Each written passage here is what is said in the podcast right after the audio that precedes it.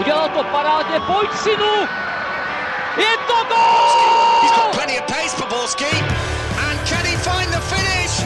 Vydal se na poměrně značně dlouhý výlet a dává gól! No to jsou mi věci! Heinz.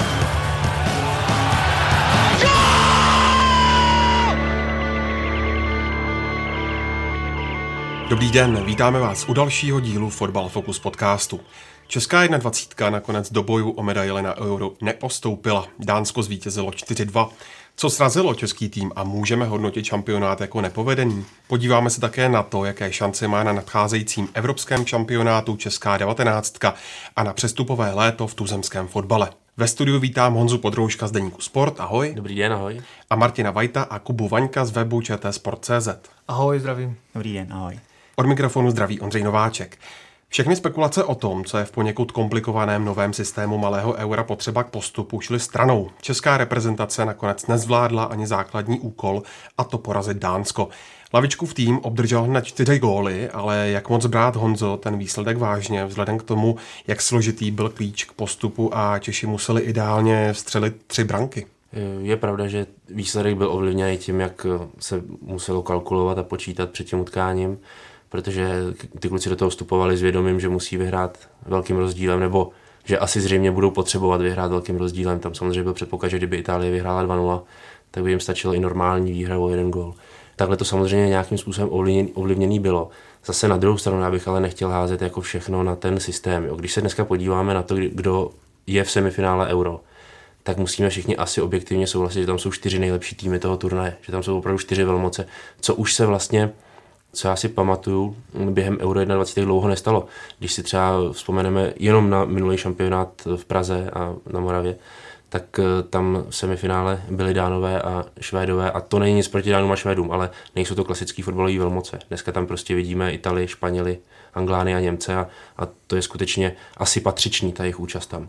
No já si myslím, že kdyby bylo zapotřebí čistě jenom vyhrát, tak si myslím, že do toho by český tým vstupoval mnohem trpělivěji a, a s větší rozvahou. Takhle vlastně od začátku honil něco, co bylo velice těžký dohnat a myslím si, že z tohohle z toho pohledu to jako úplně zase tak strašně směrodatný asi není, zvlášť po tom, co vlastně dostali gól docela brzo v tom zápase a, a to už prakticky potom sedmdesát minut jako jeli na morál, takže to je těžký, ale zase na druhou stranu, jak si říkal, vlastně ten systém si myslím, že tomu právě přispěl, že, že postoupili nejlepší týmy, protože i když postupují dva ze čtyř, tak je tam ještě možný skrýt nějaký fotbalový nedostatky, ale tady opravdu bylo zapotřebí, aby ty nejlepší týmy byly co nejofenzivnější a, a byly co nejlepší a to si myslím, že právě všechny ty čtyři, čtyři celky dokázaly. Když se každopádně, Martine, podíváme na ten zápas, co podle tebe mohli Češi udělat lépe, aby si zajistili to potřebné třígólové vítězství a zároveň neotvírali taková obří vrátka v defenzivě? Tak už jsem to vlastně naznačil předtím, si myslím, že jak to třeba Ondřej Krmel na Twitteru popsal velice dobře, že prostě od začátku naši hráli, jak kdyby to byla osmdesátá minuta toho zápasu a potřebovali dát ještě dva góly, protože hráli podle mě strašně jako přímočaře, v podstatě úplně pominuli tu zálohu a tím pádem tohle se to vlastně i hrálo trošku do not Dánům, kteří neměli v tom zápase co ztratit a nechtěli se akorát nechat zahanbit a myslím si, že kdyby právě Češi k tomu přistupovali, takže ten zápas budou od začátku kontrolovat a budou prostě klidnější, tak Dánům by nějaký tady ten entuziasmus asi opadl prostě třeba po dvaceti třiceti minutách, takže myslím si, že tady tohle byla asi chyba a teďka je otázka, jestli to byla chyba trenérů nebo spíš hráčů. Tady je potřeba říct, je to informace, kterou mám jako zevnitř toho týmu. Bylo to rozhodnutí čistě Vítězslava Lavičky hrát takhle odvážně a jak to říct, tak jako skoro až bez hlavě od začátku. Z realizačního týmu šly protinázory, měl tam prostě názorovou oponenturu ve svých asistentech, který spíš mu radili, aby prostě právě zvolil ten, ten opatrnější způsob ze začátku. Nakonec se Vítěz rozhodl, ale, ale je to jako hrozně, hrozně sympatický zase na druhou stranu. Jo. Pojďme si říct, že prostě on se nějak statečně rozhodl a nevyšlo mu to, to se prostě nedá nic dělat, tam je potom potřeba si dostatečně dobře pojmenovat, co vlastně pak přímo na tom hřišti neklapalo a tam bylo vidět, jak střední záloha prostě odpadá a teďka zrovna Z toho chci vyjmout Michala Trávníka, který si myslím, že měl docela dobrý euro, ale takový Martin Hašek s Tomášem Součkem prostě na těch svých pozicích propadali a tam bylo vidět, jak ty Dánové jednou přihrávkou šli přes zálohu a už byli před naší bránou. Měli to opravdu strašně usnaděný tímhle s těma a do toho našeho vápna chodili poměrně snadno. No, no a když se na to podíváte vy, tak vy byste ten vabank hráli? Je, tyjo, to je no. po, jako po bitvě asi každý generál. Teďka prostě, když známe ten průběh, výsledek a všechno, hmm. tak je asi těžký říkat, my bychom byli opatrnější. To si myslím, že bychom asi neměli jako dělat takové soudy. To je těžký. No. Ale zase na druhou stranu, když se na to podíváme, tak Češi proti Italům podali prostě objektivně nejlepší výkon v defenzivě a objektivně nejlepší výkon v ofenzivě a stejně vlastně i s tou, dá se říct, opatrnější sestavou dokázali dát tři góly. A zase si myslím, že to je ošidný, protože proti těm Dánům jsme klidně mohli vyhrát čtyři dva my. A s těma Italama jsme zase klidně mohli tři jedna prohrát my, takže co si z toho turnaje vezmu je, že čeští hráči výjima toho prvního zápasu s Německem odehráli dva velice atraktivní a dobře sehrané zápasy a to, že to prostě nevyšlo, tak tam je spousta faktorů, ale asi bych to nehodnotil jako úplný propadák. Pojďme se podívat na obranu. Ta celkově na šampionátu nefungovala úplně podle představ, i když v tom kvartetu rozhodně byli hráči, od kterých se v budoucnu čeká hodně, tak proč to nefungovalo, Kubo? Mně pravdou, že český výběr obrany podržela. Řekl bych, že se nedokázala popasovat s absencí pravého obránce Matěju, který se zranil před Eurem a byl oporu v kvalifikaci. A improvizace, ať už v podobě Sáčka nebo, nebo Holtra, kteří jsou typově úplně odlišní a, a spíš jsou to ofenzivní záložníci, tak nevyšla. Životní gol Michala Liftera taky si myslím, že nevykompenzoval jeho takový matný výkon během toho šampionátu, takže tady tyhle dva faktory považuji za, za klíčové, proč to defenzivě neklapalo. Já bych tam ještě přidal to, že v momentě, kdy vypadl Matějů, tak v tom českém kádru prakticky nebyl žádný typický pravý obránce, takže tam to není jenom prostě o tom, že on, on chyběl a v momentě, kdy chybí typický pravý obránce, tak má ten v podstatě záskok dostat patřičnou podporu od záložníka, který je před ním a to si musíme říct, že jak proti Německu, tak proti Dánsku prostě Havel ani Sáček, ačkoliv oba nepodali moc dobré výkony sami individuálně, tak prostě nedostali. A ten společný jmenovatel je tam bohužel Václav Černý, od kterého se čekalo podle mě docela dost, ale hrálo se vabank, on hrál hodně dopředu a byl hodně vidět, ale řešil hodně těch situací individualisticky a bohužel se domnívám, že taky vlastně nepomohl tak, jak by měl té obraně. No. Honzo, ty už si nakousl ten klíč k postupu.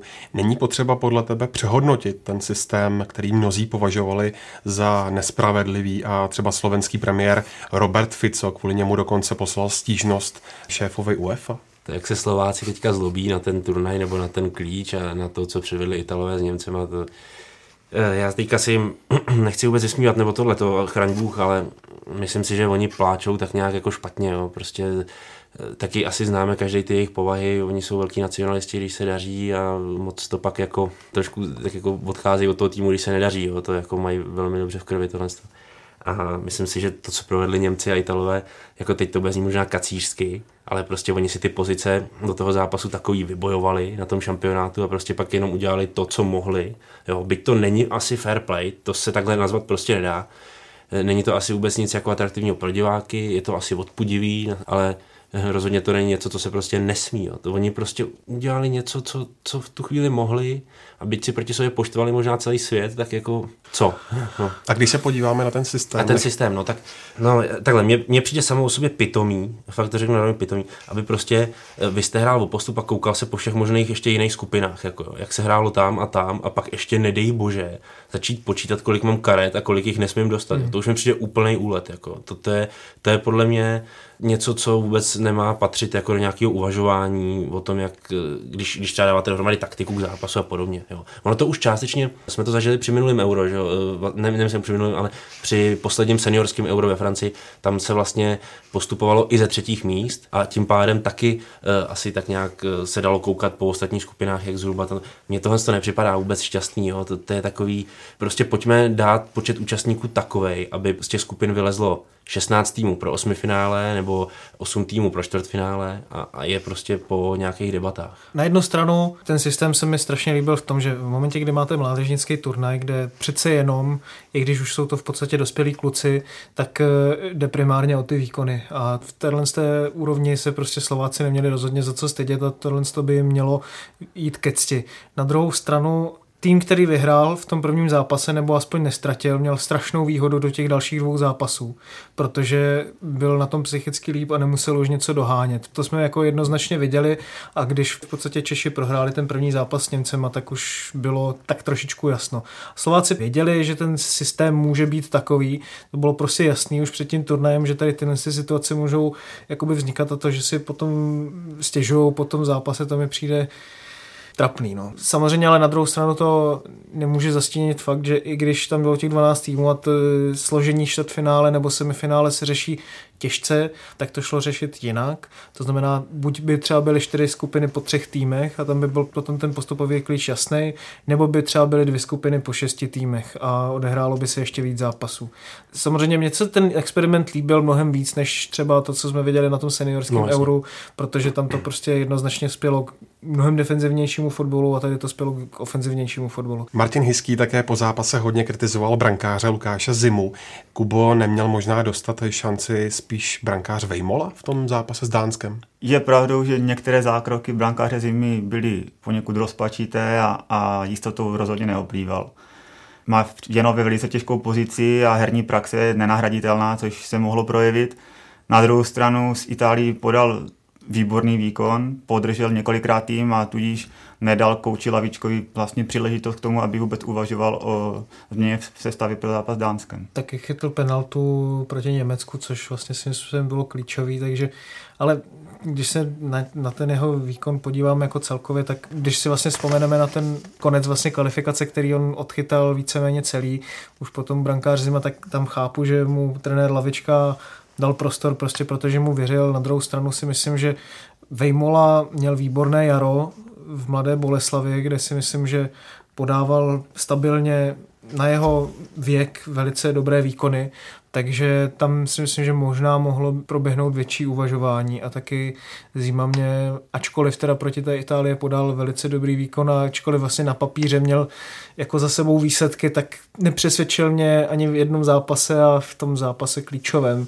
To znamená, proti tomu Dánsku to potvrdil. No. Mě spíš jako zaráží, že se tady nebavíme vůbec, vůbec o Patriku Macejovi, protože teď mě přišel, že měl naopak ještě možná lepší sezónu v Michalovcích, než měl Vejmola v Boleslavi. Jako, to si prostě myslím jako úplně na rovinu. A jestliže ho měli dostatečně odsledovanýho, dvacet jedna jako trenérský štáb a tak dál, tak možná byl Macej prostě výkonnostně ještě před Vejmolou. A možná, že on spíš třeba by tlačil na Zimu. Nevím. Ale zase na druhou stranu to, co Zima předved, myslím si, že měl dobrý zápas i špatný zápas na Euro. No. Český tým skončil se sedmi obdrženými brankami a podle toho klíče měl druhou nejhorší defenzivu na turnaji. Po turnaji padají otázky, kde se ten turnaj zlomil. Byla špatná obrana nakonec tím hlavním, co sabotovalo lepší výsledek dvacet jedna, Martine? Tak když to vezmeme objektivně, tak asi ano. No. Ta obranná hra nefungovala dobře. Obránci až podle mě na Simiče, ani jeden z nich nemůže říct, že by v každém zápase podal maximum svých možností a teď teda mluvím především například o Liftnerovi, který sice dal neuvěřitelný gól, ale ve dvou těch zápasech si myslím, že úplně nepodržel a přes tu jeho pravou stranu souperskou tam šlo strašně moc balónů a, a nebyl důrazný a nepřistupoval, takže tam se mi to moc nelíbilo. Na druhou stranu, jak už jsem říkal vlastně předtím, tak ten systém, kdy prohráli jsme první zápas s Německem a podali jsme fakt strašný výkon, teda to se nedá moc nazvat jinak. To už české reprezentaci hodně sebralo vítr z plachet a už v těch dalších zápasech musela strašně dohánět. A tam si myslím, že už se to zlomilo asi v tomhle tom prvním zápase svým způsobem. A potom taky samozřejmě neproměňování šancí v útoku. Tam si myslím, že si čeští hráči proti Dánsku vytvořili tolik příležitostí, že klidně mohli dát víc než jenom ty dva góly. No. Já bych to teda stáhnul možná spíš na obecně vztah mezi útokem a obranou. Tam si myslím, že byla obrovská nerovnováha, která dala na odiv nejvíc ty chyby v obraně. Jo. Protože když si to pamatujete, třeba jsem potom i dneska dával článek do sportu jako většiňáky a bavil jsem se o tom včera s mladým pivarníkem a on říká, no hele, tak brání celý tým, útočí celý tým. U nás to tak nebylo, že jo. Problém byl, že prostě ve chvíli, kdy ta obrana nějak vypadá, jo, a získáte balon, jdete do útoku, snažíte se útočit a to si asi tady, co se tady všichni shodneme, Jank to i Černý prostě bohužel se nepotkali vůbec s formou na tom šampionátu. Přišla ztráta míče, ale už nepřišel ten návrat. A najednou se to valí prostě na čtyři kluky v obraně, maximálně na pět, ale možná někdy ani to ne. A ta obrana nefungovala součinně prostě, nefungovala jako tým, to znamená, že pak vlastně to museli hasit kluci, kteří v tu chvíli byli ještě ke všemu nepostavený, protože většinou byly breaky, že jo. A pak z toho plynou tolik inkasovaných gólů a taková až skoro jako bezubost v útoku, jo. Tam byl takový, tam vidím já takový ten rozpad v tom týmu prostě, který nastal a který tu jednadvacítku prostě zničil. Jak ty, Kubo, hodnotíš ty ofenzivní hráče jako Šika, Černého nebo Jankta? No, já myslím, že očekávání byla, byla enormní. Upřít se jim snaha určitě nedá, ale jak říkají kluci, s formou se, s formou se víceméně nepotkali. V těch prvních dvou duelech naběhali spousty kilometrů bez míče, takže se moc ukázat nemohli a e, například v duelu, duelu s Itálií vysunutím Trávníka na hroce víceméně zmizela jakákoliv mezihra a Patrikovi Šíkovi letali, letali míče na hlavu. Z tribuny, bylo, z tribuny nebylo lehké rozpoznat, že je takový otrávený z té hry, že ho to moc nebavilo. A například v tom poslední zápase se s Dánskem chtěl se strašně moc ukázat Václav Černý, ale ty jeho soula nepomohly ani týmu, ani, ani jemu osobně. Takže tam očekávání byla obrovská, ale nenaplnili je. Patrik byl možná otrávený, že druhý den letí do Turína.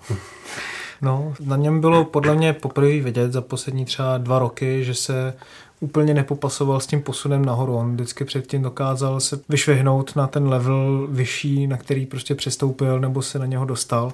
A myslím si, že tentokrát neřešil ty situace tak s klidem. Bylo na něm vidět, že je nervózní, ať už jako ze spousty důvodů, a tam je pochopitelné, že prostě řešil přestup do Juventusu. To se mu nedá zazlívat. Myslím si, že klidně mohl dát čtyři góly a kdyby to bylo třeba během sezóny v Sampdorii nebo třeba v kvalifikaci, tak by je dal, ale myslím si, že Šikovi z těchhle z těch tří jde možná zazlívat úplně toho nejméně, protože, protože nějakou šanci nedáte, to, to se prostě stane a útočník si může projít špatnou formou, ale nemyslím si, že by úplně v té mezihře třeba řešil ty situace špatně. To si třeba myslím, že Jank to moc nebyl výrazný, chyběla mi u něho lehkost a Černý tam... Chápu úplně jeho spoluhráče, že byli hodně rozčarovaní, když jim třeba nedal míč do, do pozice, která byla mnohem lepší než třeba ta jeho. No, co, co k tomu dodat? No, víceméně souhlas. Bohužel to Václava je teda problém, myslím si, že tak jak ho aspoň znám, tak jaký tam měl nálad, jo. Bylo na něm patrný jasně, že on se na to extrémně těší a že on je strašně šťastný v dvacítce jedna, protože on se tam vždycky pochvaloval tu partu, vždycky, když se vytrhl z toho Ajaxu, kde vlastně měl tu špatnou sezónu, že jo, kde ho přehlížel Petr Bos, tak ten byl vždycky šťastný, že jede za těma klukama, který zná, se kterýma si zahraje dobrý fotbal. A bylo i vidět, že si opravdu chce spravit chuť na Euro, že tam opravdu jede udělat úspěch pro to, aby třeba taky někomu ukázal. A teďka to může být jenom moje spekulace, můj pohled, třeba to tak ale skutečně bylo vnitru toho člověka. Jo. A teďka najednou vidíte, že proti vám stojí Němci a on to fakt nejde. Prostě kdyby se se postavili na hlavu, tak to nejde. To vás srazí, že jo, pak ve druhém zápase nehrál, protože ho tam kouč Lavička nedal, měl k tomu objektivní důvody. No a ve třetím zápase mu zase věřil, že jo, a, a tehdy si myslím, že nejvíc v něm zvítězila ta touha fakt se ukázat a fakt něco předvíst, ale ono to prostě fakt nešlo. Jaký je, Honzo, tvůj celkový dojem z toho šampionátu? Já zase, já zase myslím si, že už tím, že tam ta česká dvacítka jedna byla, že se tam kvalifikovala mezi těch dvanáct nejlepších týmů Evropy, dvanáct nejlepších reprezentací, tak si myslím, že můžeme být na to jakým způsobem hrdý. Za neúspěch bys to neoznačil? Jako neúspěch, on to nepovedený turnaj je, to je každopádně. Si myslím, že teďka se patří to nějakým způsobem skritizovat a prostě říct si na rovinu, co se nepovedlo a tak dál. Nepovedený turnaj jednoznačně z českého pohledu. Ale sama o sobě účast tam si myslím, že už má svoji velkou váhu a jinak obecně k tomu turnaj, tak hrálo se na krásných stadionech, který my tady snad kromě Slavie a Sparty nemáme. Jo. A to se opravdu hrálo na stadionech druholigových, bych rád pozornil. Jo. Ten v Tychách, kde hráli Češi, má patnáct tisíc kapacitu nebo lehce přes patnáct a, a hraje tam druholigový tým G K S Tychy. To vypadá to tam jak na Slavii, chlapci. to, to je fakt paráda. A takhle to je na všech ostatní. Takže jako dojem z Eura výborný, Poláci to jako opravdu zorganizovali fantasticky, i atmosféra skvělá, klobouk dolů před fanouškama, který podporovali tak, český no. tým, ty naši hráli opravdu v domácí atmosféře téměř, v domácím prostředí. No a když se vrátím k té hře, tak to, že se to nepovedlo, to se prostě nepovedlo, to se nedá vůbec skrývat. Ty nedostatky, které byly tak trošku skrytý před tím Eurem, hmm. tak se tady právě jako projevili úplně nejvíc, jak mohli, takže si myslím, že tohle je to tady trošku smůla. No. A... Ale víš co, to je prostě tím, že za celou kvalifikaci si narazil akorát na Belgii a ještě o té Belgii se dá říct, že stejně kvalit Německa, Itálie, možná ani Dánska pořádně nedosahuje. Takže tohle to je prostě ta hlavní příčina, že vlastně my jsme se možná utěšovali něčím. No ten tým jako dobrý, talentovaný je, to já bych vůbec neřekl, že ne, ale prostě srazil se ještě s daleko vyšší úrovní a dopadlo to asi tak nějak jako logicky. No. A když se ta pootočí, tak má vlastně vůbec to malé euro cenu hodnotit? Není hlavním úkolem toho cyklu dvacet jedna vychovávat hráče pro seniorskou reprezentaci? Ale to já myslím, že se to hodnotit musí, protože ty kluci musí dostat zpětnou vazbu, jo? Musí, musí velmi dobře pochopit a vědět, co se nedaří. Já to řeknu takhle, když jsme se tady bavili o Václavu Černým, jeden hráč, mě blízký z ligy, mi o něm kdysi řekl, já ho nebudu jmenovat, mi o něm kdysi řekl, ten, ten Váša je tak výborný fotbalista a byl by ještě lepší, kdyby hrál víc pro tým. Jo, a tohle to si myslím, že to třeba patří k němu, tady to hodnocení. A, a takhle bychom šli hráč po hráči a prostě by ten trenerský štáb dal zpětnou vazbu jasnou těm hráčům, to je potřeba podle mě, tak aby si jim vlastně pomohl zase v tom růstu kariérním, protože si myslím, že spousta hráčů tam je fakt extrémně talentovaných. Třeba Petr Ševčík, který hrál proti Německu první zápas a který už se potom na hřiště nedostal ve zbytku turnaje, tak je ohromným způsobem talentovaný hráč, technicky vybavený výborně, je to kluk pohybově šikovnej, takovej dravej, bohužel mu není dáno tolik fyzicky, ale, ale tohle to všechno je prostě jakási vlastnost těch hráčů, který ten český tým má a, a s čímž se dá jako pracovat. Takže to znamená, že ty hráči prostě můžou povyrůst jako k velkým nevím, kariérám, se dá říct, jo. Takže oni potřebuju prostě jako uslyšet i to špatný. Honzo, tak když se podíváš třeba na český tým a slovenský tým,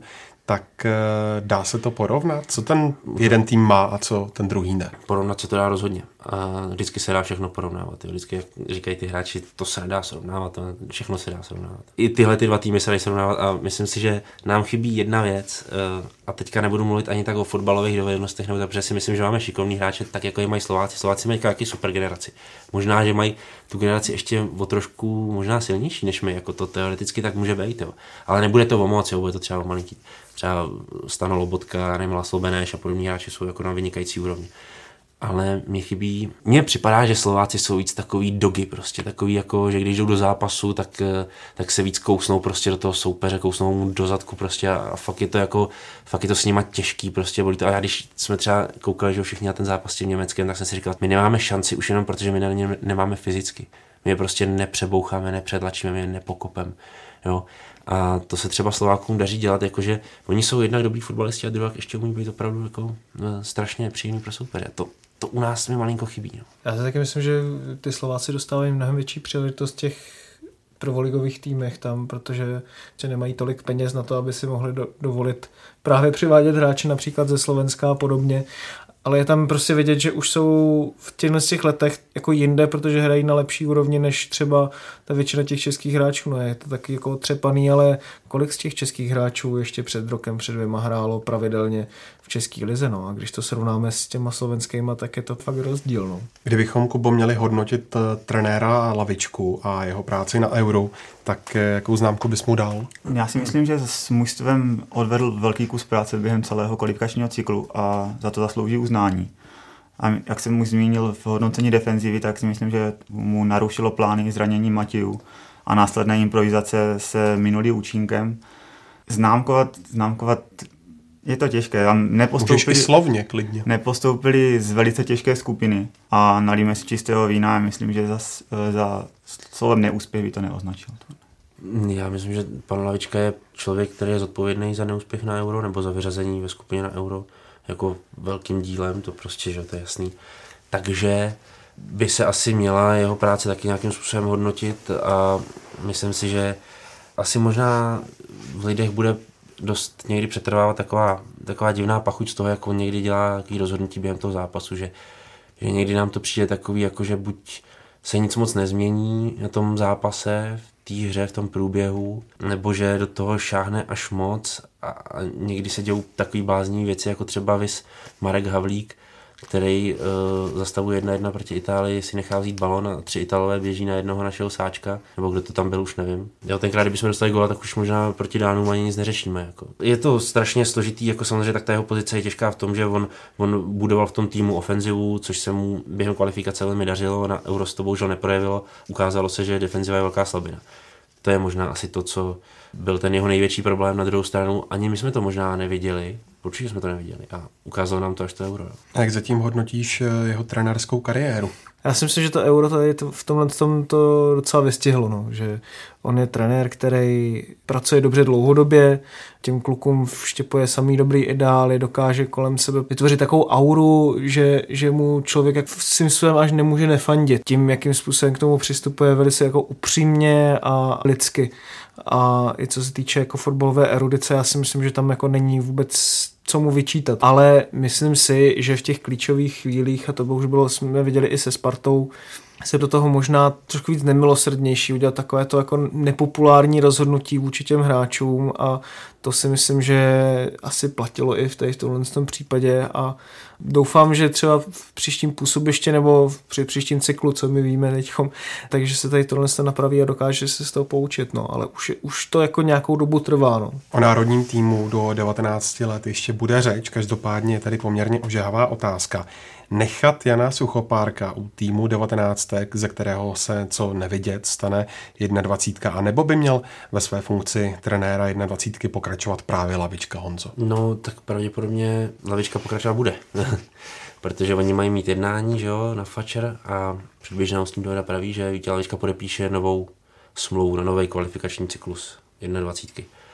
Takže jestli má nebo nemá, to už je teďka asi náš názor. Já si myslím, že by měl pokračovat, protože člověk jeho intelektu a člověk jeho schopností postavit tým, postavit kolem sebe tým a postavit i fotbalový tým, by měl být u takhle mladých kluků. Jo? A navíc on jim opravdu štěpuje, jak říkal Martin, on jim štěpuje opravdu ideály, který si myslím, že jsou zdraví. Jo? On je charakterově jako úžasný člověk. A i potom na tom týmu to bylo vidět hrozně na té jednadvacítce, když to člověk viděl zblízka, jak tam ty vztahy jsou opravdu propletený a, a že to je celý jako zdravý organismus, jo. To bylo jako úžasný prostě. Myslím si, že málo kdo, málo jaký tým tohle z toho opravdu má, jo. A ten, ten Vítěz Lavička dokázal tohleto vybudovat, jako v tom týmu, to je hrozně důležitý. Tak proč by neměl, no? To, že se mu nepovedlo Euro, já myslím, že to je ale zase taky dobře. On do dalšího cyklu může být o sto procent poučenější a, a může zase ten tým stavět ještě na dalších nějakých principech, který mu třeba v tomhle tom chyběly. Může to být ještě lepší. Ne?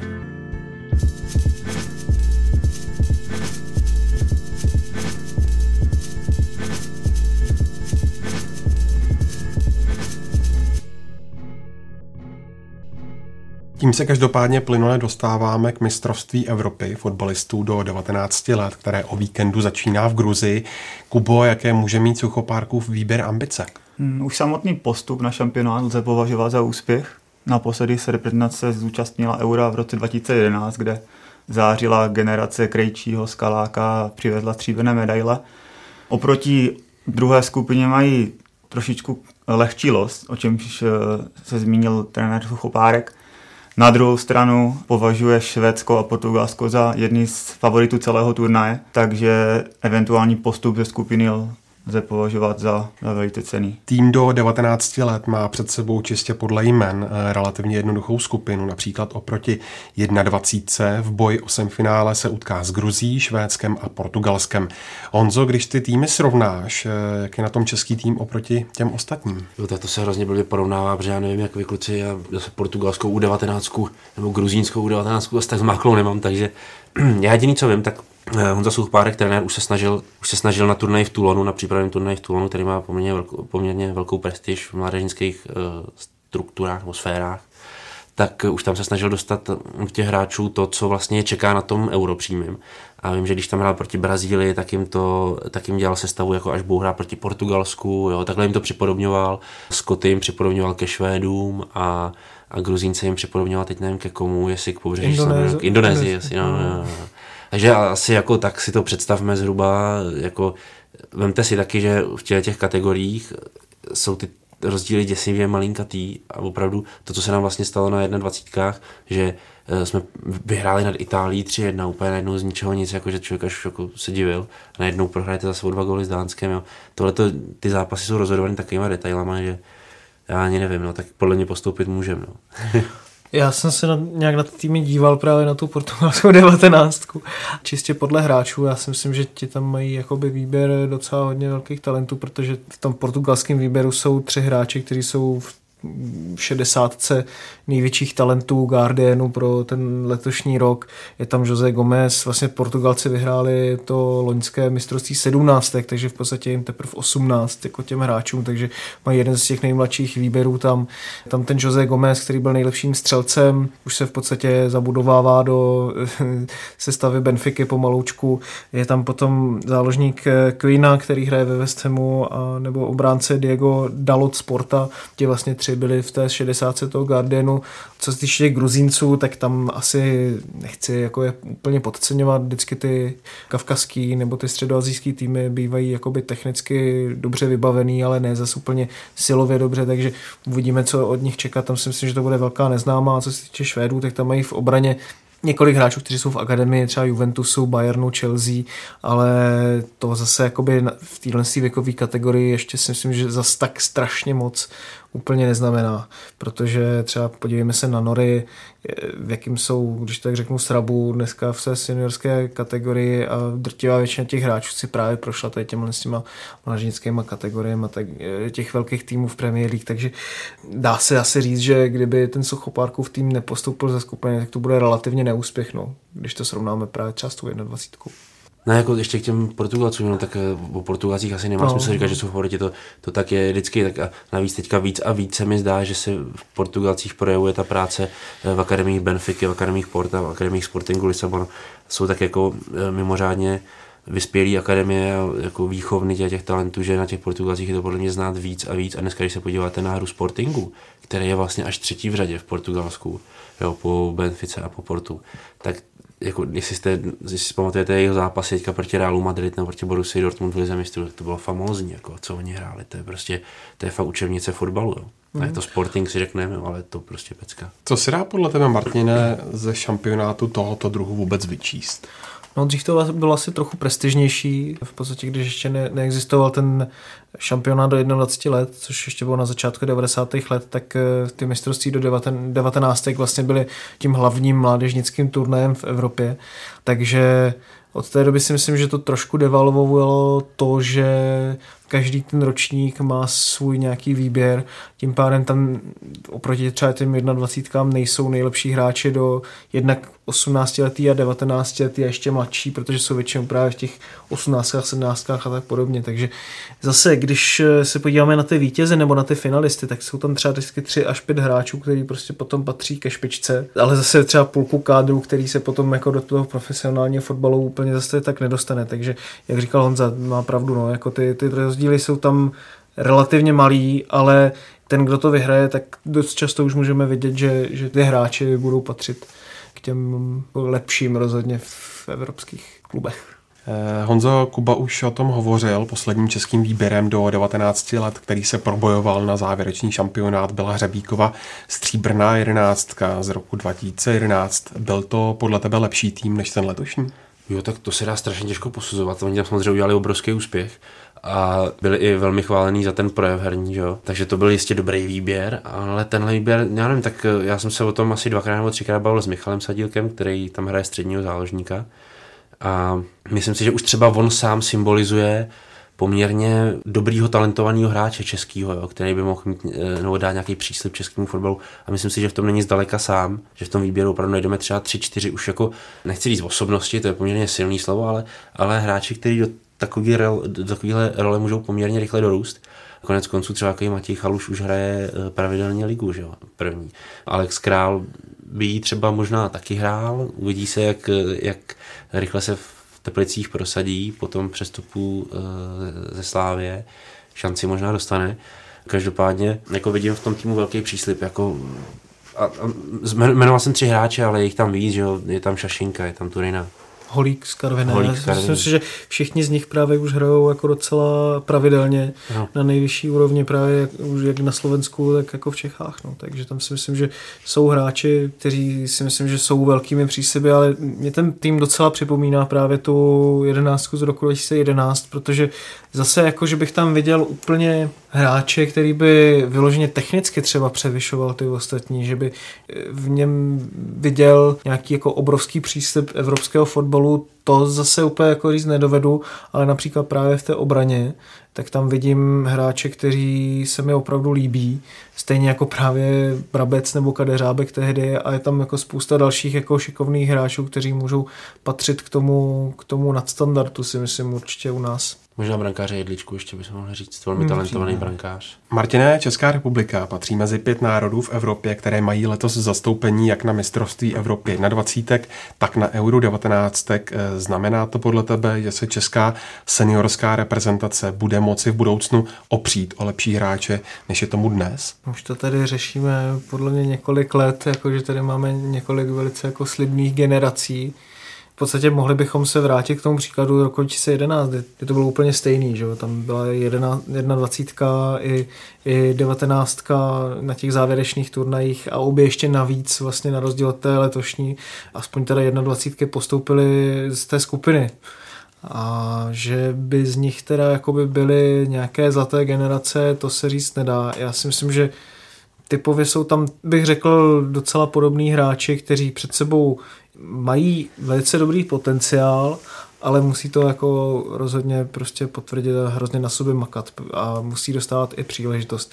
A obecně si myslím, že mi tam pořád prostě chybí jakoby víc takový jako techničtější hráč. No. Mně přijde, že ty kluci prostě jak z té dvacítky jedna, tak z té devatenáctky jako většinou teda jsou takový draví, jsou poctiví a, a sympatický i, i lidsky podle mě, jakože třeba když je poslouchám vždycky v těch rozhovorech, tak na mě působí velice jakoby vyspělým dojmem, ale chybí mi tam jako větší taková jako lehkost, no, dost často. A jestli třeba Sadílek právě bude jedním takovým hráčem, tak to si myslím, že on sám musí prostě prokázat ještě dál, no.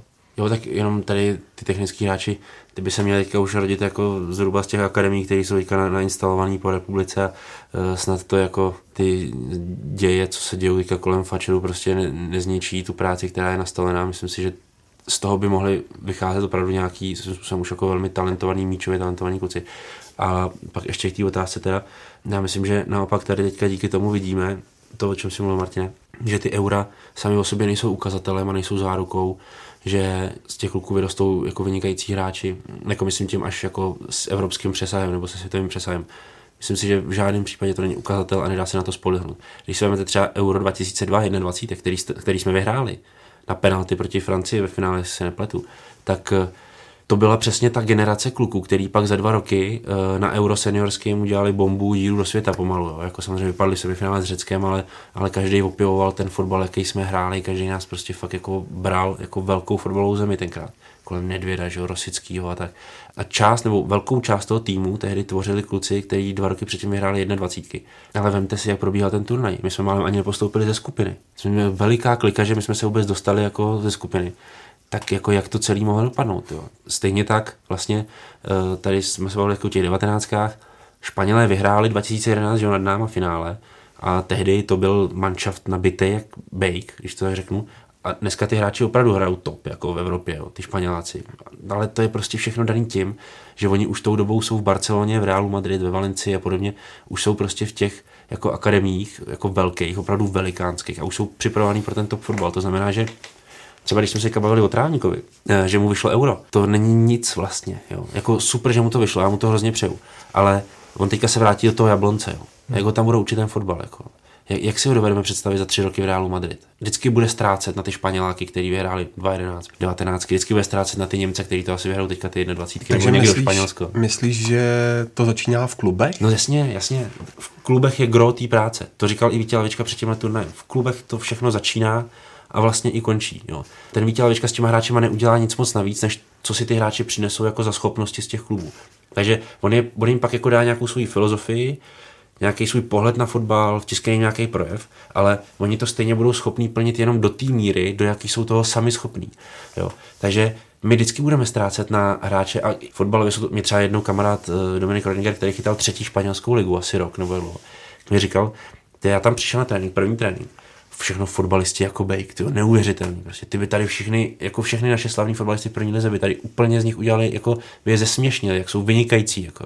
Jenže jak to jako chcete sem dát jako třetiligový španělský fotbalistů, by se tady ztratil, ale kdybyste šoupli třeba pět šest jich, tak oni by jim to hnedka ukázali. A myslím si, že už to je jako znamení toho, jak ty Španěláci mají třeba tu výhodu, ale i jiný země, že Němci a tak dále. Že oni jsou opravdu vychovávaní pro ten top fotbal už úplně od začátku, protože to mají v těch svých zemích. My ne, my doufáme, že se jednou třeba do toho dostaneme, že, že si nás někdo vyhlídne. To je strašně složitý.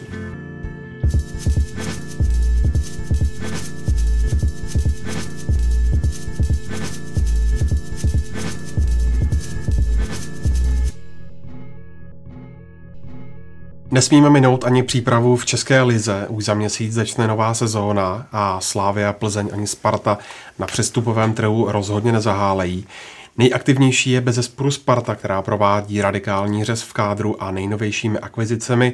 Zřejmě bude dvacet jedna letý srbský kreativní záložník Plavšić, francouzský stoper Hurto z Udine a nejspíš i izraelský křídelník nebo útočník Tal Ben Haim. Kubo, jak hodnotíš tyhle nové a poměrně drahé přírůstky do kádru Sparty? Já se přiznám, že jak Plavčiče, tak Hurtova jsem v zápase neviděl. Nikdy. Ale pamatuju si ze čtvrtečních duelů Evropské ligy právě zmiňovaného Ben Haima a myslím, že pokud se ten přestup podaří zrealizovat, tak Sparta může opravdu rozdílového hráče, který mužstvu pomůže a jeho bilance z loňského ročníku nějakých patnáct gólů a pět asistencí, myslím, hovoří za vše a mohlo být opravdu Velmi, velice dobrým křídelníkem, disponuje technikou a přehledem, takže tady tenhle hráč by mohl být velice zajímavý pro Spartu a mohl by pomoci v zemi na těch křídlech. Honzo, Sparta s největší pravděpodobností utratí za posily jen v letošním létě téměř dvě stě milionů korun. Na letnou se stěhují Dubravka, Štetina, Horto, Čevič, Ben Haim, Plavšič, Vukadinovič a Janko. Vedle toho se také ze zranění zotavuje zimní posila Hovorka. Takže to máme celkem devět posil. Dávají ti všechny tahle jména smysl a myslíš, že v nové sezóně uvidíme kompletně nový tým Sparty a bude ještě český? Český nebude, určitě teda, to už teďka víme, že jo, ty národnosti tam jsou úplně jiný, ale nebo částečně český asi zůstane, někdo tam možná hrát bude, teď nevím kdo, ale někdo asi jo.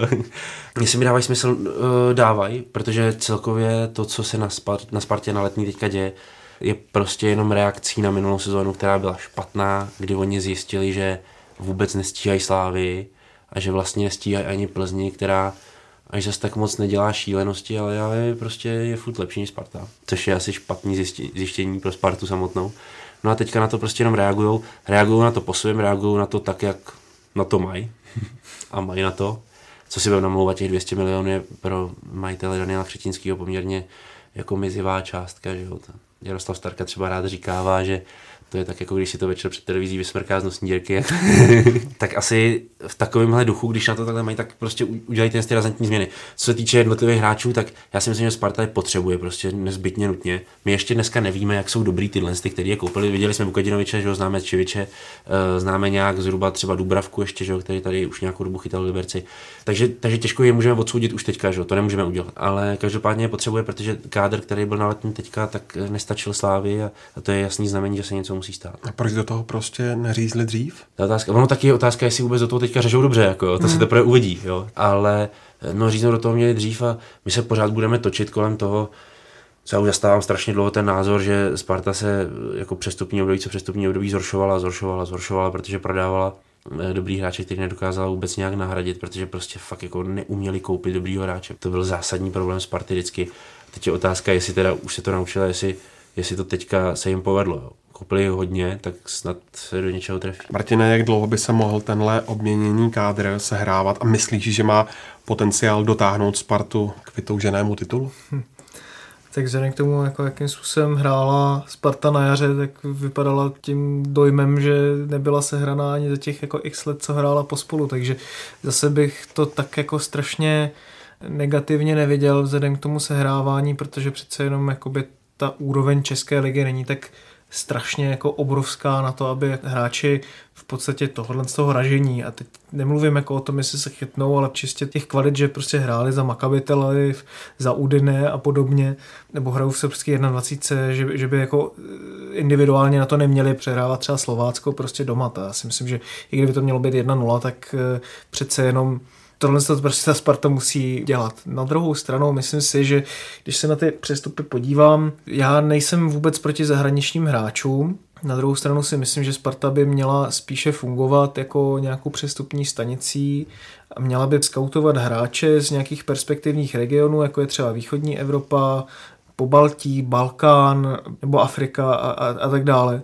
A má ty hráče kupovat mladé s tím, že ti hráči prostě se tady můžou rok dva vyhrát a potom třeba jít do Bundesligy, do Itálie a tak podobně. A když se podívám na ten profil těch hráčů, tak nic takového tady prostě nevidím, až třeba na toho Plavšiče.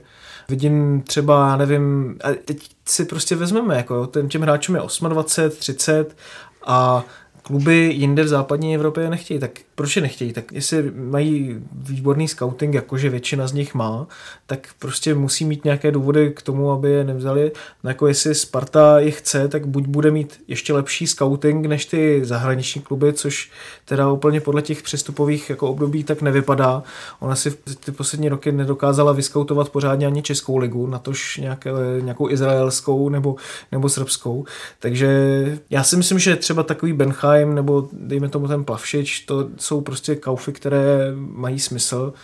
Dobře, ale zase jestli, mají... to budou, jestli budou ty ostatní, to je taky otázka. Já si myslím, že třeba, třeba ten Štetina nebo Hovorka, tak tam si myslím, že to má určitě svůj smysl, ale u těch dalších prostě nechám se jako příjemně překvapit. No. Já, já jenom k tomu ještě, protože já s tebou souhlasím plně, jako český klub by měl přijmout bohužel ten fakt, že, to je, že jsme exportní země, a jak jsme exportní země, tak to jsou prostě exportní kluby.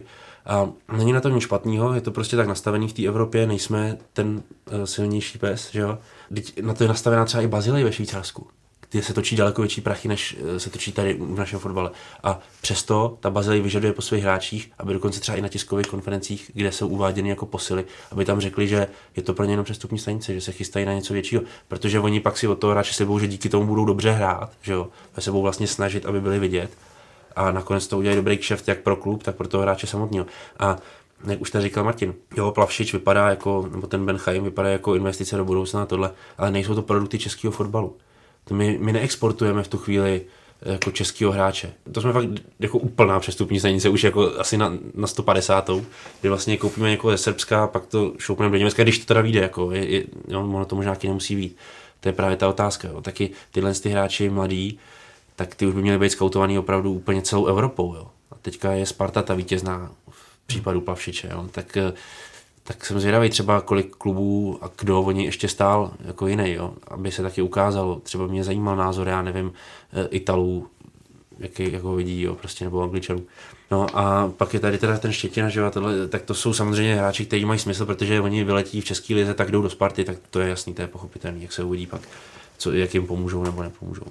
A přitom má Sparta na Strahově takovou malou továrnu na talenty. Každopádně není to jenom Sparta, která posiluje, natahuje také Slavia. E, my jsme teď zaregistrovali jedno zvučné jméno. Jaké to je, Honzo, a kolika dalších přestupů bychom se v Edenu ještě mohli dočkat? E, no tak údajně už je potvrzený příchod Daniela Trubače z Hradce Králové, Panák z Karviní. Ještě jsou ve hře nějaký další jména, ale to, o čem teďka asi je to nejzásadnější mluvit, je Halil Altintop z Augsburgu bundesligového. Halil Altintop, to je jako už velká bomba, teda tři sta bundesligových startů, klobouk dolů, no. To je jako šáhnout po takovémhle esu už něco znamená, no. A tak to, jak jsme se bavili tady, že jo, tak Sparta kupuje, že jo, dvacetiosmiletý hráče ze zahraničí, tak Slavia taky podobně, že jo. Ale tohle to už je teda fakt extra třída, jako prověřená, jo, to je teda velká pecka. A ty brďo, to se máme na co těšit, to snad jsem bůhý fanoušci na ty fotbaly. No a zaostávat nechce taky Plzeň, která už potvrdila přestup Leši Čermáka ze Sparty. Kubo, myslíš, že po těch peripetích, kterými si Čermák v posledních týdnech prošel, je jeho příchod na západ Čech dobrým krokem? Nepochybně. Pro každého hráče je důležitá důvěra trenéra a trenér Vrba ji Čermákovi několikrát naznačil. Během předcházejících měsíců za působení Petra Rady nenastupoval, a po zemětřesení, které teďka na Letné probíhá, by pravděpodobně nenastupoval ani pod Stramačonem.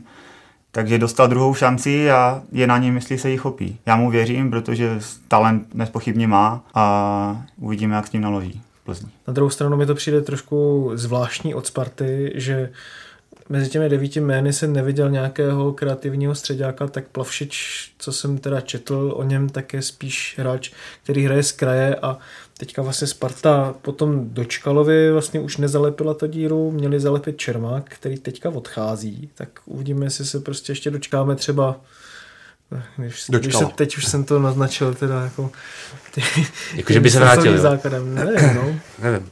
Začalo se mluvit o Michalu Trávníkovi jako posile hmm. Sparty. Zajímavý, byl v hledáčku Slávie, jsem zvědavý, jestli to Slávie ještě otevře, protože pak to opadlo, to vím sto procent, že Slávie ho chtěla, teďka to vypadá teda, že ne, a najednou se o něm mluví jako o posile Sparty. Tak to je z dnešního a nejspíš i z celého letošního Fotbal fokus podcastu vše.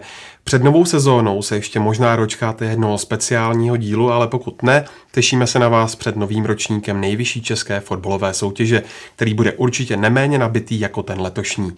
Mezitím si můžete zkrátit čas a těšit se na nové díly cyklistického Velofokus podcastu Tour de France a za celou fotbalovou sezónu vám, posluchačům redakce webu cé té sport tečka cé zet, děkuje za důvěru a přízeň. Jako vždy nás nadále najdete na stránkách cé té sport tečka cé zet a můžete nás najít také na Soundcloudu, v iTunes a dalších podcastových aplikacích. Mějte se hezky a zanedlouho znovu naslyšenou.